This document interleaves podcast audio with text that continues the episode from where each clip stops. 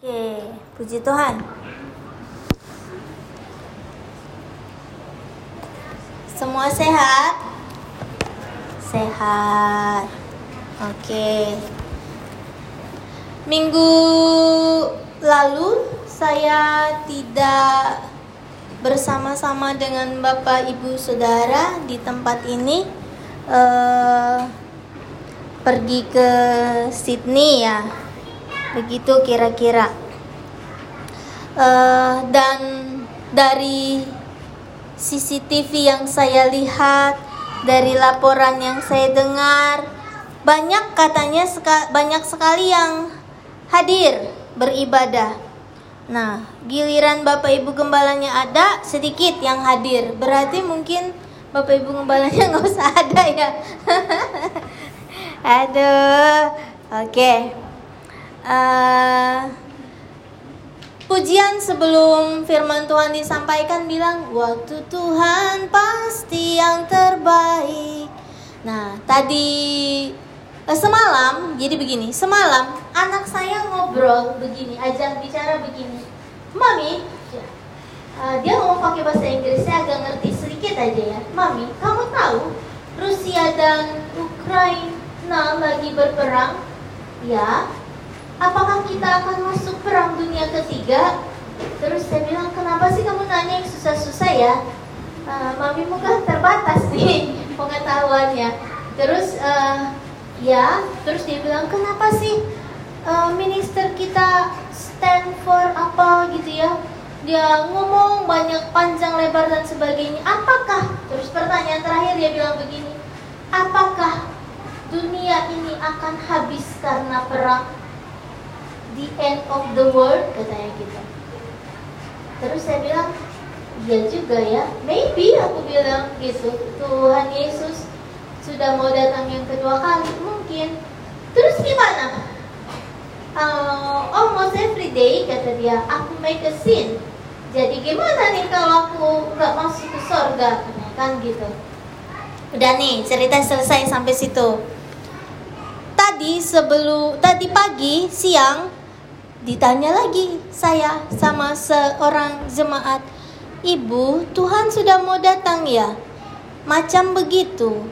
Iya, ini kita bulan Februari, gereja lain temanya adalah cinta Valentine. GPD Melbourne temanya adalah akhir zaman. Nih kalau uh, Pastor Brandley bilang anti mainstream katanya. Ya, terus ya hmm, kalau Tuhan mau datang, kenapa ya saya hidup dia hari-hari yang Tuhan mau datang begini? Jadi harusnya dulu aja hidupnya begitu ya. Jadi kenapa sekarang saya hidup di situasi yang seperti ini? Kenapa kamu tanya gitu? Macam saya nggak siap lah kalau Tuhan mau datang lagi. Nah kan, Bapak Ibu Saudara, Ini pertanyaan yang harus kita jawab lewat kebenaran firman Tuhan. Amin. Amin. Iya, kita buka Alkitab kita 2 Petrus 3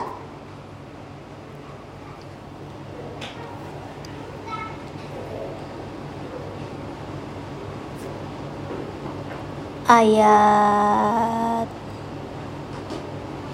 1 sampai 10. 2 Petrus 3 ayat 1 sampai 10. Kita baca bergantian ya biar seru. Soalnya saya malu loh minggu lalu, eh nggak malu deh. Saya uh, kaget. Saya saya udah lama nggak ke Sydney, sering ke Sydney tapi minggu lalu uh, ada di ibadah mereka. Biasanya belum sampai hari Minggu udah harus pulang ke sini. Jadi hari Minggu itu saya melayani di GPDI Sydney ketika saya bilang kita buka Alkitab kita semua berdiri jemaatnya. Mau baca Alkitab terus saya bilang lah di gereja gue kagak ya. Jadi supaya mengurangi rasa bersalah mari kita baca bergantian. Oke? Okay? 2 Petrus 3 ayat 1 sampai 10 kita baca bersahut-sahutan. Saya ayat 1 Bapak Ibu Saudara ayat 2 demikian seterusnya 2 Petrus 3 ayat 1 sampai 10. Sudah dapat amin? Oke. Hari Tuhan. Saudara-saudara yang kekasih, ini sudah surat yang kedua yang kutulis kepadamu. Di dalam kedua surat itu, aku berusaha menghidupkan pengertian yang murni oleh peringatan-peringatan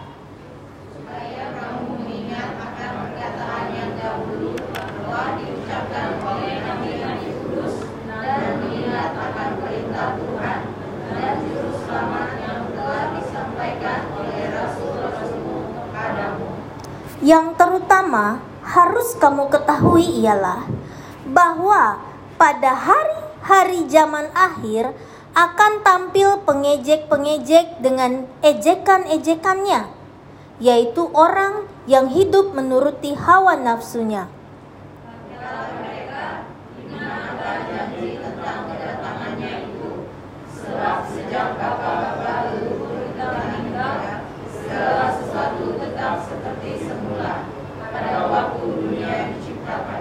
Mereka sengaja tidak mau tahu bahwa oleh firman Allah langit telah ada sejak dahulu dan juga bumi yang berasal dari air dan oleh air.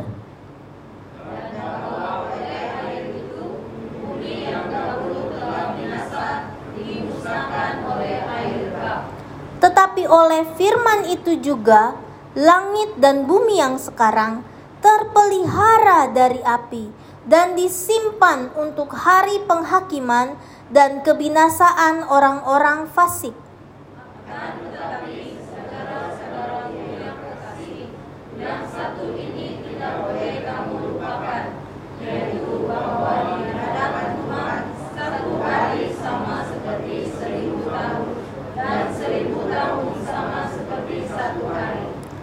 Tuhan tidak lalai menepati janjinya Sekalipun ada orang yang menganggapnya sebagai kelalaian, tetapi ia sabar terhadap kamu, karena ia menghendaki supaya jangan ada yang binasa, melainkan supaya semua orang berbalik dan bertobat.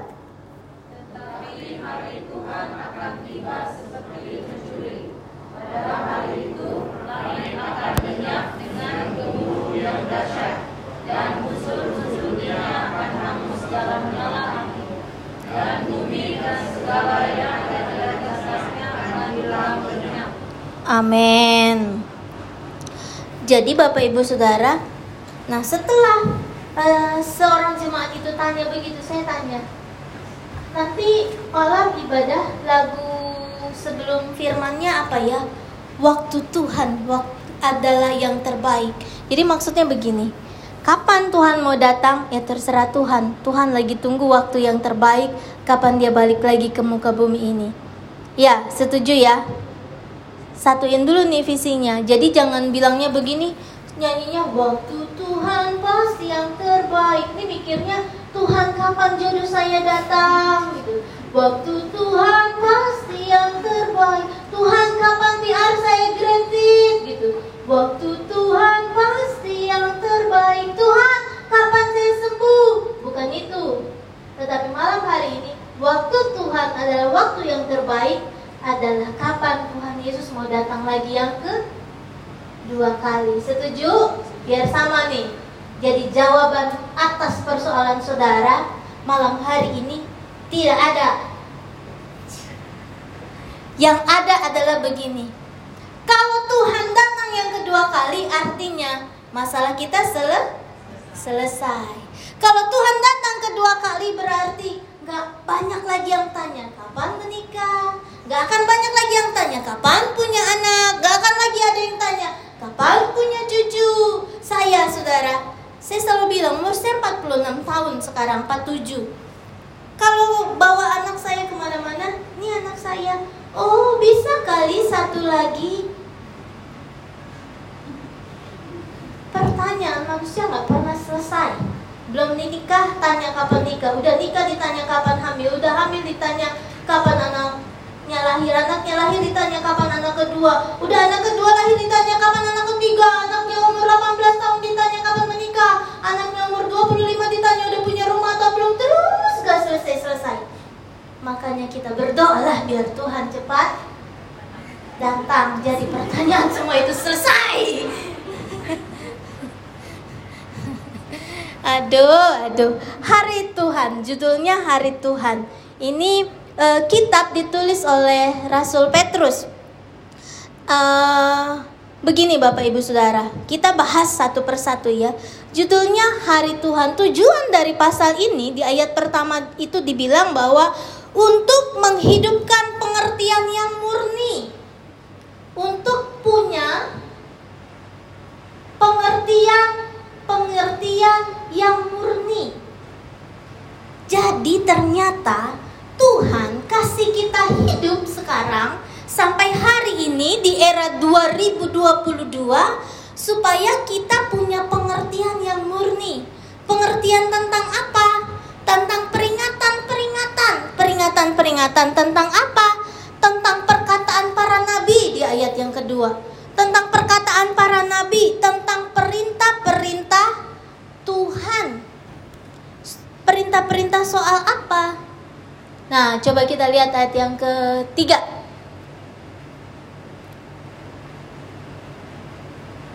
Rasul Petrus bilang yang terutama yang harus kamu ketahui. Jadi gini loh, Rasul Petrus itu tulis surat spesifik supaya kita harus tahu pada hari-hari zaman akhir di 2022 ini akan tampil pengejek-pengejek. Pengejek-pengejek sih nggak masalah.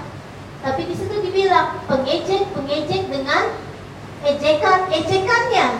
Kan ada pengejek tapi capek dia diem gitu kan, nggak ngejek hari ini dia lagi diem gitu. Tapi pengejek-pengejek dengan ejekan-ejekannya. Siapa sih pengejek dengan ejekan-ejekannya ini? Adalah orang yang hidupnya menuruti hawa hawa nafsu. Jadi begini, pasal 3 ini ayat 1 sampai 16 sebetulnya Petrus tulis khusus tentang hari Tuhan. Begini maksudnya, "Hai, come bangun. Kita nih hidup bukan cuma buat hidup terus mati di satu pekuburan yang bagus, yang indah, yang datang banyak, ditaburi banyak bunga, dikenang namanya tercatat dalam buku yang indah, ada uh, catatannya yang bagus, bukan itu. Bisa mewariskan harta yang banyak buat anak cucu, bukan itu yang Tuhan mau. Tetapi Rasul Petrus ingatkan supaya kamu siap-siap nih. Kalau-kalau kamu tidak ketemu akhir hidup dalam kematian, tetapi ketemu dalam akhir hidup harus ketemu Yesus di awan-awan. Siap enggak untuk itu? Pertanyaannya adalah itu.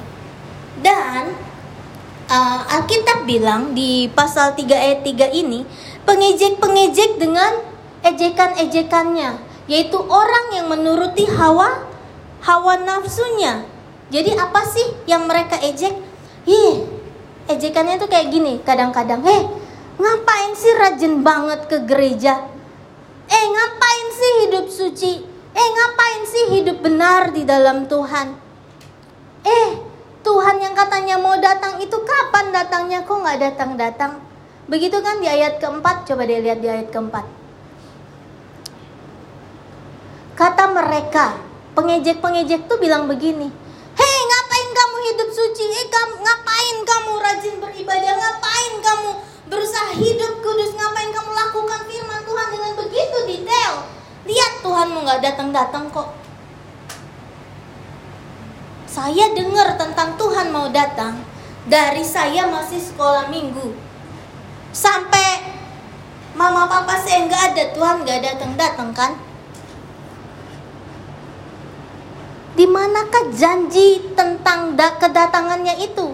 Sebab sejak bapa leluhur kita meninggal, segala sesuatu tetap ada seperti semula pada waktu dunia diciptakan. Artinya apa begini? Kalau kita baca di Matius, tanda-tanda akhir zaman adalah perang di mana-mana.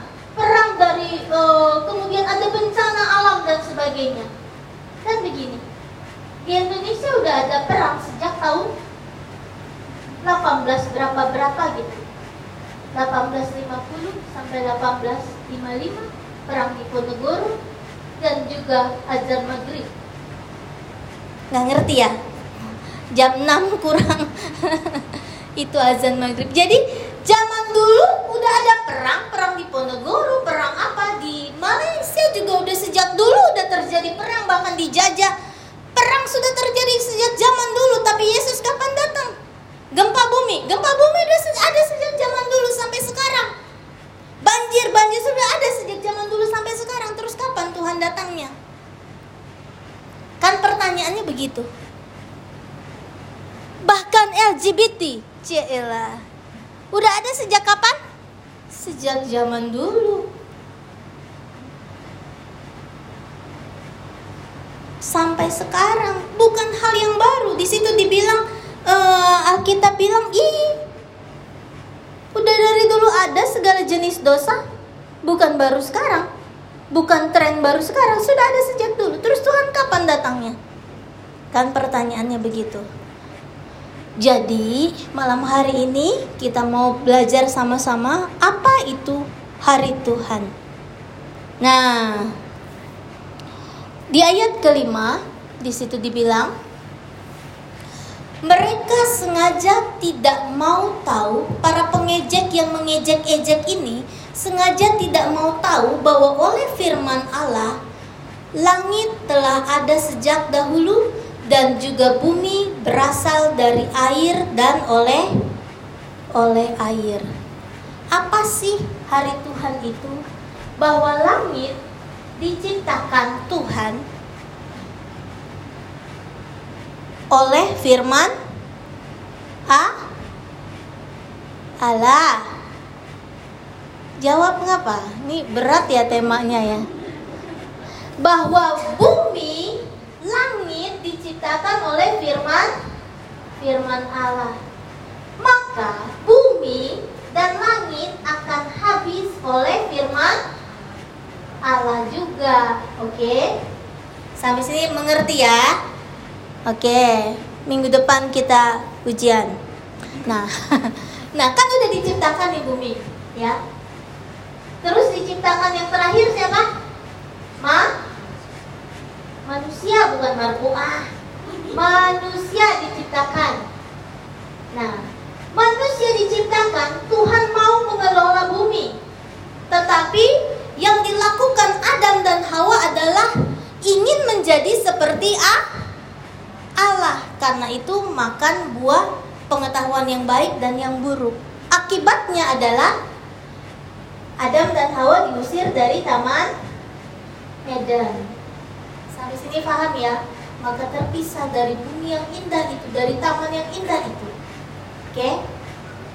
Kemudian sampai kepada masa bumi dibaptis yaitu zaman Nabi Nabi Nuh. Bumi dibaptis. Semua binatang burung dibaptis karena bumi diliputi banjir sampai hampir satu tahun lebih nggak selesai-selesai. Semua burung aja dibaptis tuh. Ini bapak-bapak roh kudus, om berendam tuh setahun. Setahun.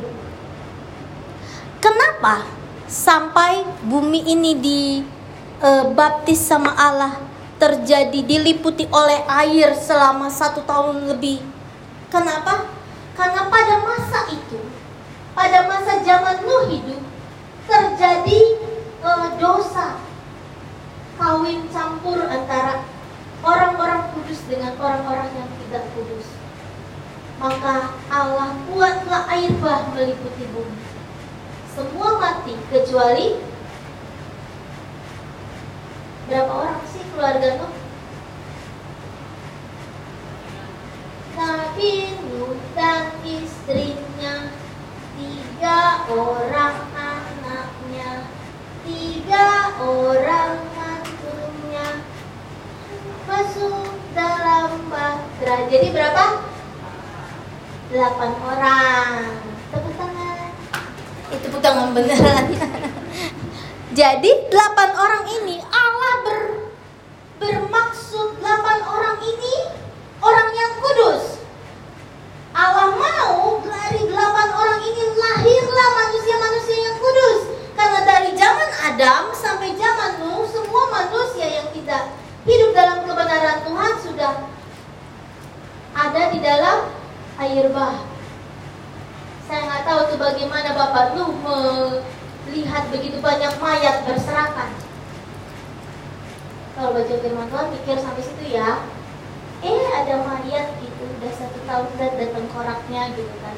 Nah, diharapkan dari delapan orang ini lahir keturunan-keturunan yang hidup sesuai firman Tuhan.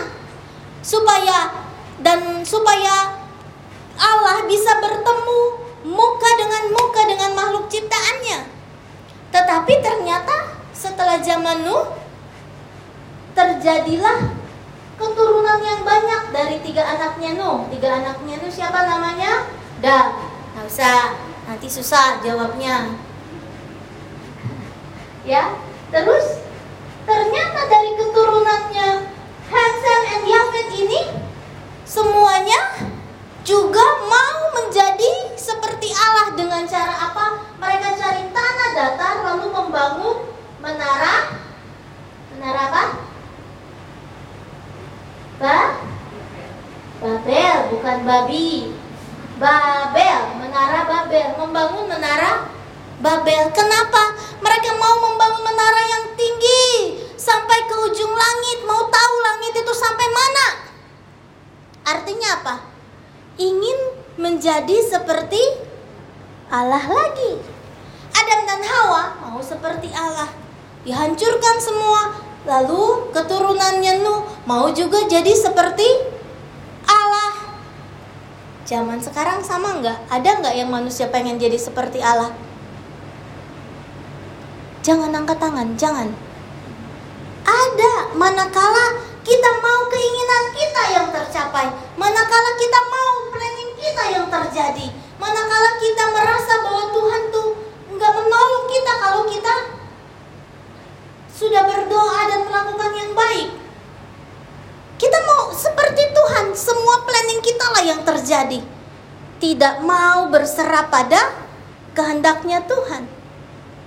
Ada yang begitu? Di sini nggak ada di sana yang banyak. Ya, kan daripada Bapak Ibu sudah marah sama saya, jauh saya jawab di sana aja.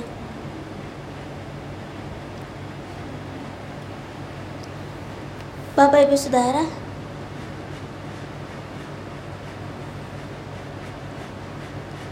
hari Tuhan terjadi manakala manusia sudah ingin seperti Tuhan. Kan ada yang tahu metaverse? Enggak ya? Ya udah kalau nggak tahu nggak dilanjutin. Apa-apa online, apa-apa online, apa-apa online, semua online. Interview online. Ibadah online. Semua online. Lama-lama kita ke gereja juga bisa online, dibaptis juga bisa online, semua online. Jadi, kalau Bapak Ibu Saudara datang beribadah, Bude khotbah. Matiin. Tut gitu ya. Ganti channel. Tut nih pasti ngomel-ngomel marah-marah. Tut nggak matiin. Ganti channel. NDC aja NDC. Ganti aja channel. Gilbert aja Gilbert gitu. Ganti channel. Philip Mantova aja Philip Mantova gitu manusia sudah mau dengar apa yang enak di telinganya aja. Artinya sekarang kita sudah ada di masa akhir zaman. Tuhan sebentar lagi mau mau datang. Jadi ketika manusia dosanya hampir sama seperti Adam dan Hawa, dosanya hampir sama seperti zamannya Nabi Nuh, dosanya hampir sama di zaman-zaman uh, Nabi Lot, eh Nabi Lot Lot maka itu tanda Tuhan sudah mau mau datang. Apakah kita akan diasingkan ke planet Venus, Merkurius, Neptunus dan sebagainya? Tidak. Kita diangkat dari bumi ke awan-awan ketemu dengan dengan Yesus dan orang-orang fasik dihanguskan oleh api. Siapa orang fasik? Orang-orang yang sudah kenal Tuhan, tahu Tuhan, tetapi nggak mau hidup dalam firman Tuhan itu namanya orang-orang orang yang tahu kebenaran tetapi yang dilakukan yang berbeda. Lihat dah ayat 7 deh.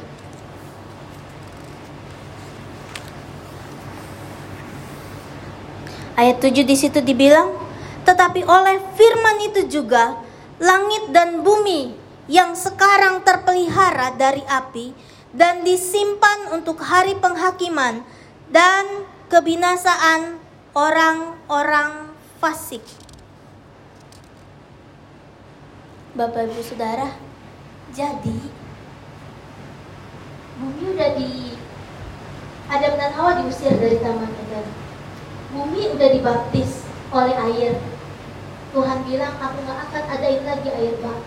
Yang belum adalah dibaptis dengan a api. Perhatikan baik-baik ya.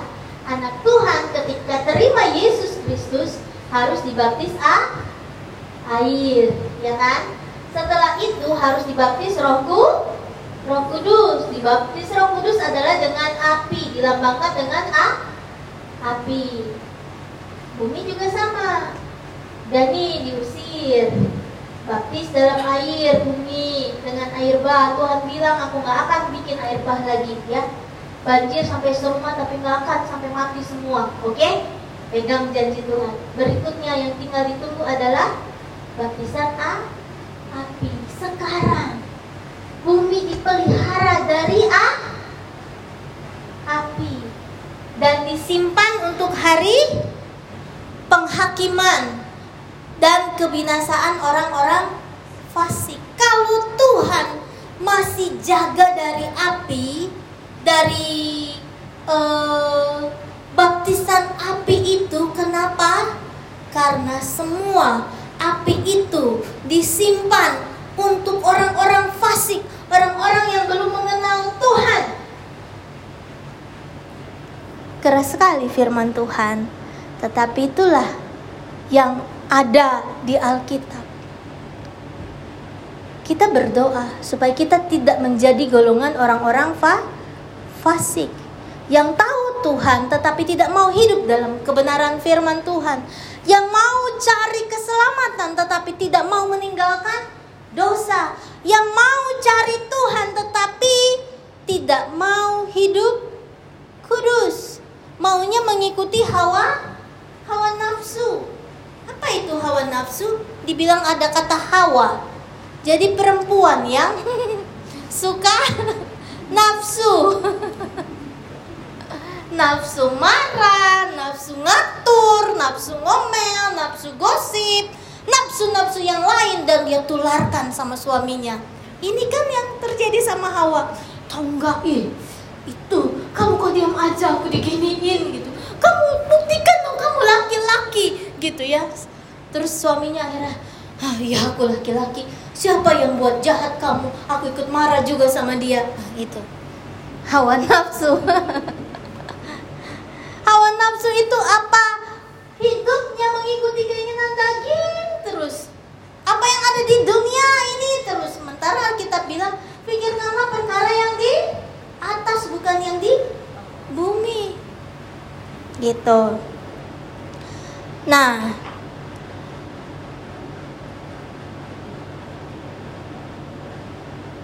pertanyaannya, terus kapan Bu Tuhan datang? Ibu ngomong-ngomong aja. Tuhan Tuhan tuh kapan datangnya? Saya jawab dengan tegas, saya nggak tahu. Terus timbul pertanyaan, terus kenapa Bu Tuhan belum datang? Kalau ini saya bisa jawab, ya Alkitab bilang di ayat 8 di situ dibilang akan tetapi saudara-saudaraku yang kekasih yang satu ini tidak boleh kamu lupakan yaitu bahwa di hadapan Tuhan satu hari sama dengan seribu tahun seribu tahun sama seperti satu satu hari satu hari sama dengan seribu tahun oke okay? nah kita sekarang ada di 2022 itu dihitungnya dari mana sih? Dari zaman Tuhan Yesus sampai sekarang udah 2022 ya dari uh, Yesus ada sampai sekarang sudah tahun 2002. Oke. Jadi begini. Kalau sudah sampai 2022, berarti di hadapan Tuhan beberapa hari? Ih, jangan bengong gitu. Dua hari dong, karena satu hari sama dengan seribu tahun. Jadi 2022 di mata Tuhan, wah berdua hari nih. Eh bener ini ya. Terus uh, kan gini. Jadi bumi ini diciptakan dengan segala isinya sampai enam hari kan?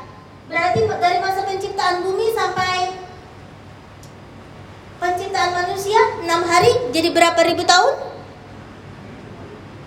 Kita belajar matematika Bapak Ibu Saudara. Kayak yang saya pintar aja matematika.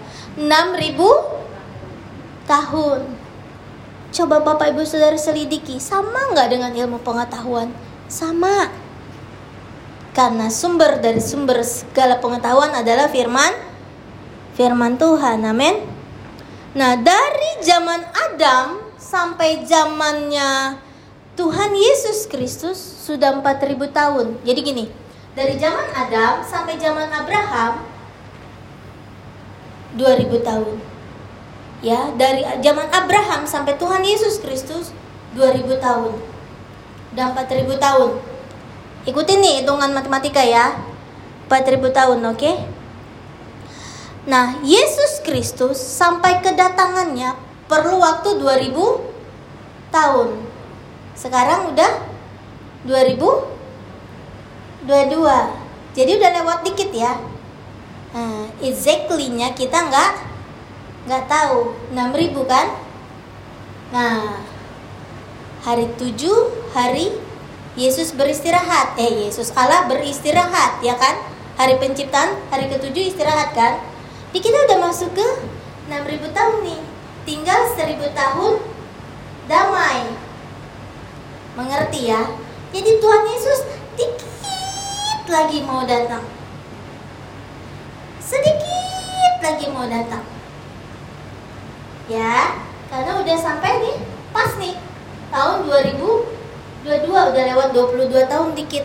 Tapi buat Yesus, oh ya baru sepersekian detik. Ngerti ya? Jadi betapa waktunya sudah mulai sing singkat.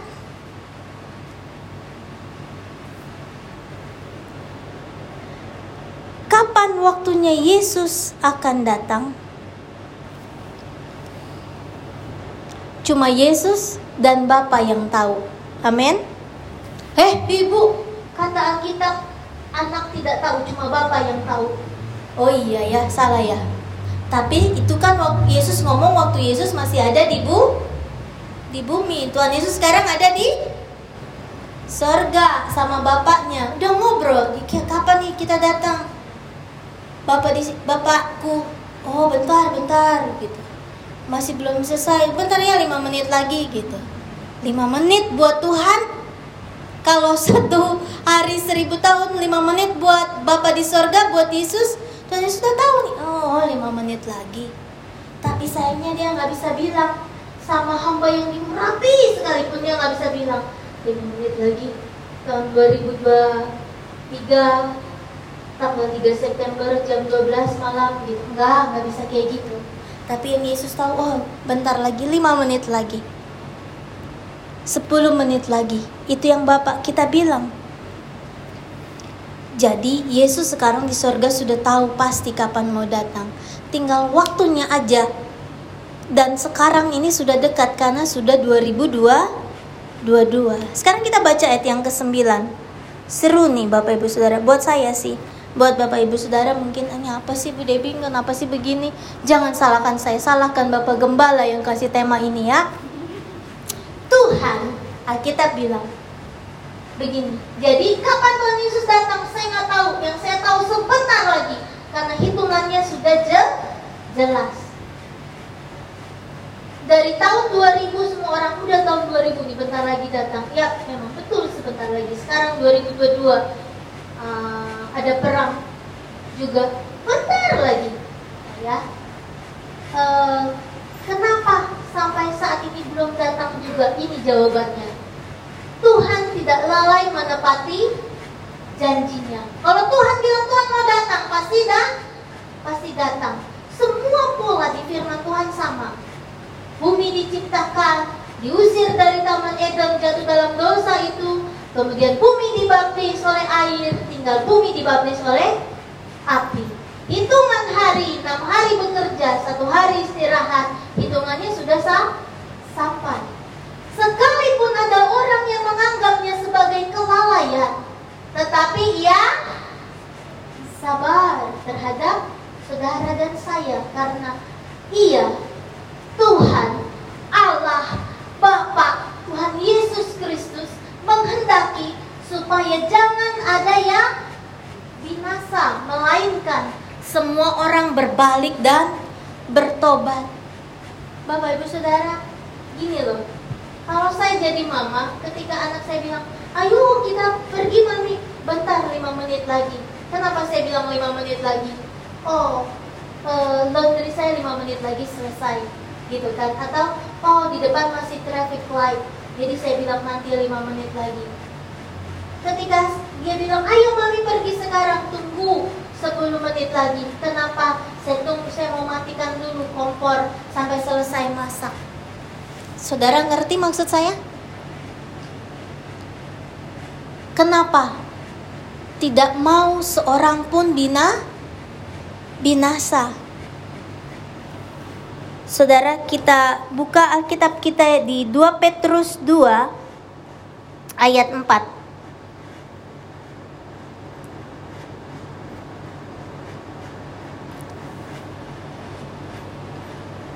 Sebab jikalau Allah tidak menyayangkan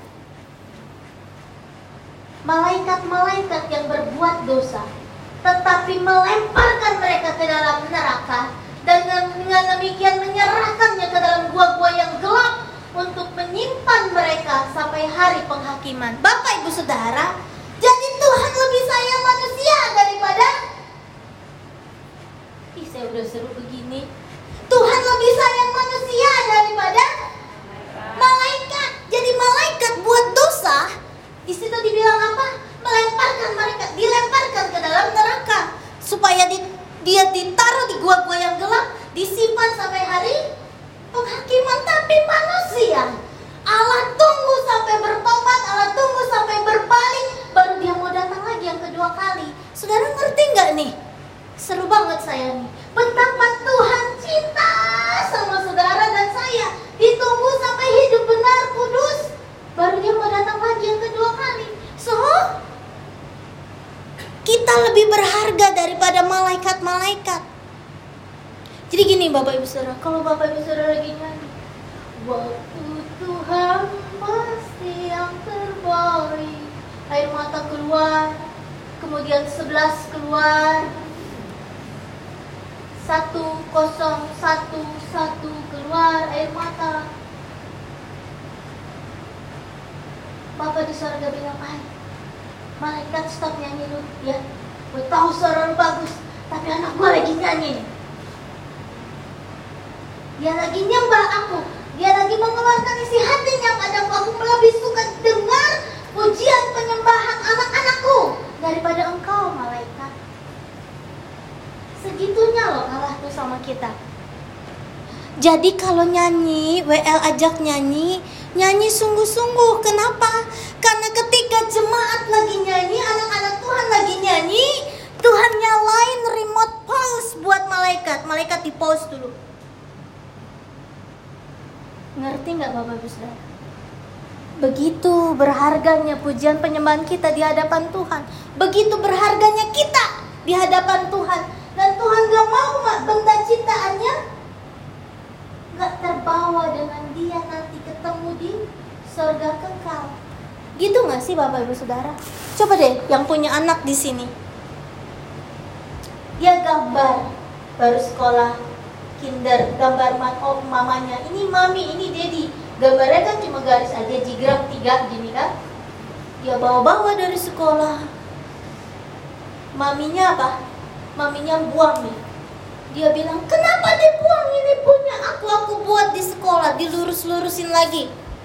Taruh di file. Itu anak kecil.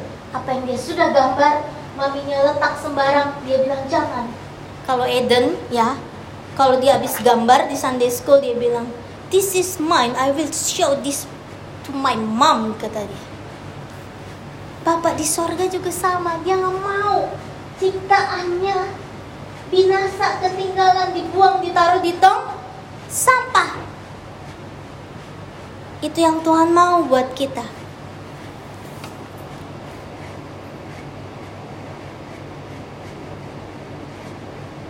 Tuhan belum datang juga karena kasih kesempatan buat kita untuk hidup sungguh-sungguh. Lalu pertanyaannya begini. Gimana Bu kalau saya belum siap? Gimana Bu kalau saya belum hidup kudus? Ayat terakhir ayat 10.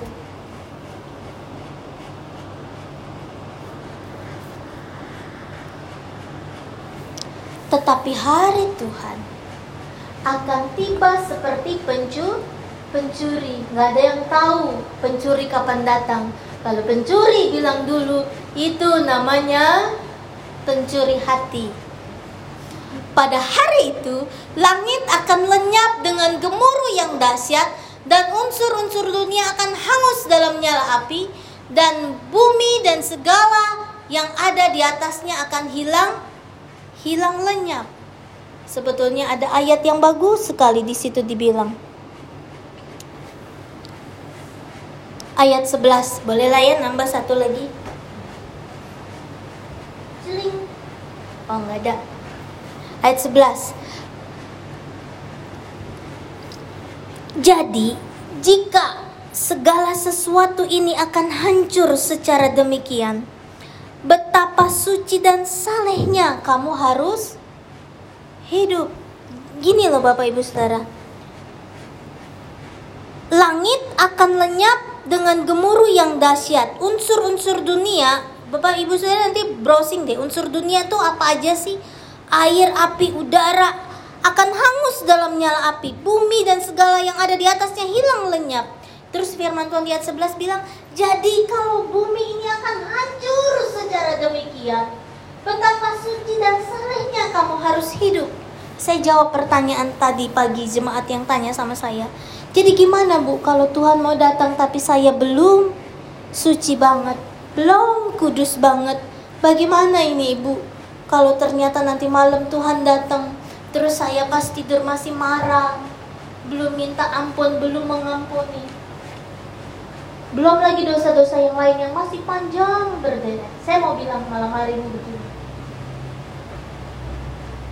result hasil keputusan kita urusannya tuh Tuhan yang Tuhan mau kita lakukan hari ke hari adalah berusaha hidup betapa salehnya kamu harus hidup. Berapa betapa kudusnya kamu harus hidup. Betapa sungguh-sungguhnya engkau harus hidup takut akan Tuhan. Tuhan menghargai prosesmu. Kan sering kan mami-mami nih dikasih hadiah sama anaknya lukisan bagus. Kalau yang masih kecil dia ada orang coret itu berantakan. Tetapi e, ketika dia kasih this is mami I love you. Gambarnya gak keruan tapi dia lipat dia bilang oh thank you. Kenapa? Dia udah susah-susah gambarnya ya kan? Disimpan. Bukan di sini sih di file. Kenapa? Orang tua menghargai proses anaknya. Hasilnya walaupun berantakan, yang penting di atasnya ada tulisan Mami, Daddy, uh, udah bangga. Wih, di foto, masukin Instagram, Facebook, status WhatsApp. Even gambarnya melengok gitu, tapi tulisannya I love you mami. Betul apa betul? Betul. Sama dikasih uh, tulisan sama pacarnya. I love you today and forever langsung taruh kan story Instagram Facebook WhatsApp semua taruh. Love love love love love gitu karena apa? Kasihan dia udah capek-capek buat Tuhan juga gitu. Tuhan menghargai proses kita berusaha untuk hidup kudus jadi malam hari ini. Kita sepakat Tuhan sudah mau datang sebentar lagi, amin. Amin. Jangan datang dulu Tuhan. Saya belum beli rumah. Hei, saya kasih tahu. Nanti rumahnya hancur. Tuhan, jangan datang dulu. Saya mobilnya baru Honda. Belum sampai Mercy. Saya mau kasih tahu. Mobilmu juga nanti hancur. Nggak ada lagi tuh. Gak bisa tuh.